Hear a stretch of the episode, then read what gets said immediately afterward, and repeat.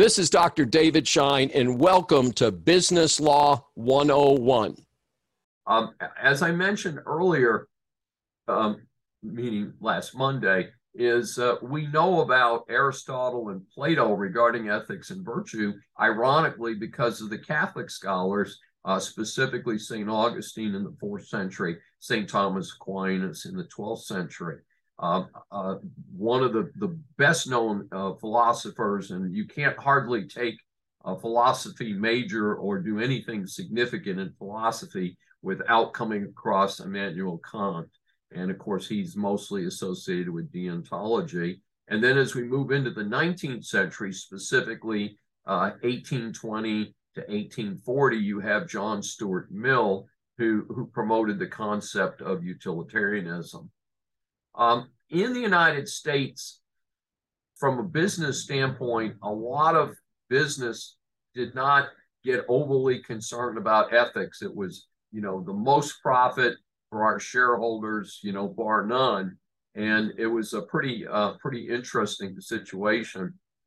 And that kind of brought out, some of you have taken my business law course, so you know that we talk about the antitrust laws. And most of you from either my course or another course at your undergraduate level know that the Sherman Antitrust Act passed in 1890, and then the Clayton Act passed around 1912.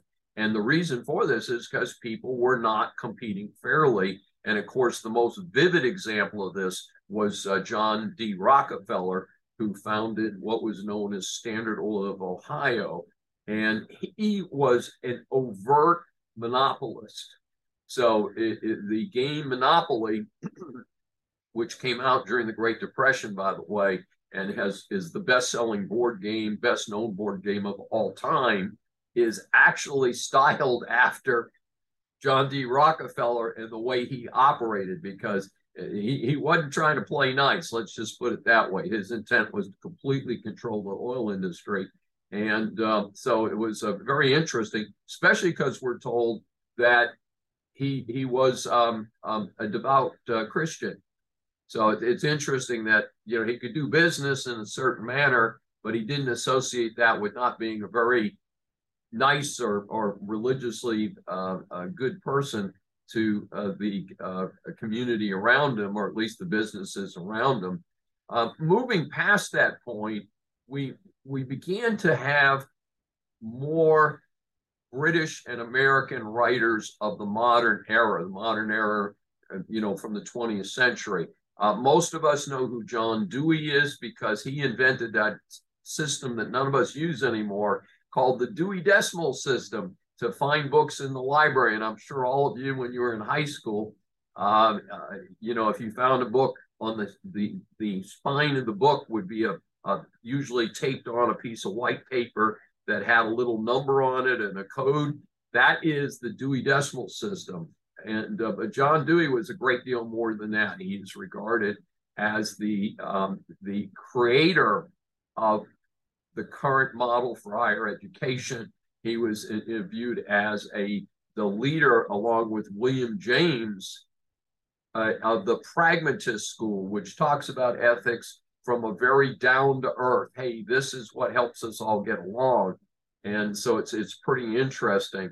Another aspect from my perspective about ethics was how we treat our employees.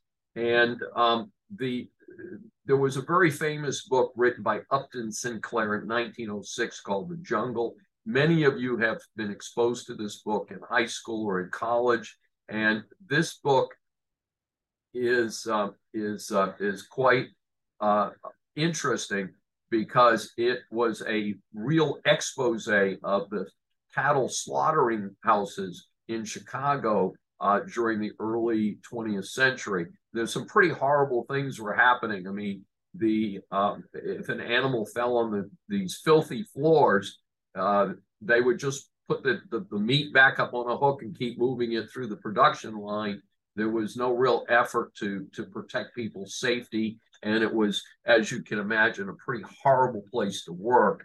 So it helped to highlight the way both consumers were treated and the way employees were treated. What fascinates me about this is that we did not move at that time to create federal laws like the OSHA law, Occupational Safety and Health Act, was not passed in the United States until 1970, and workers' comp laws were did not become standard and mandatory and gradually were phased in the 1920s.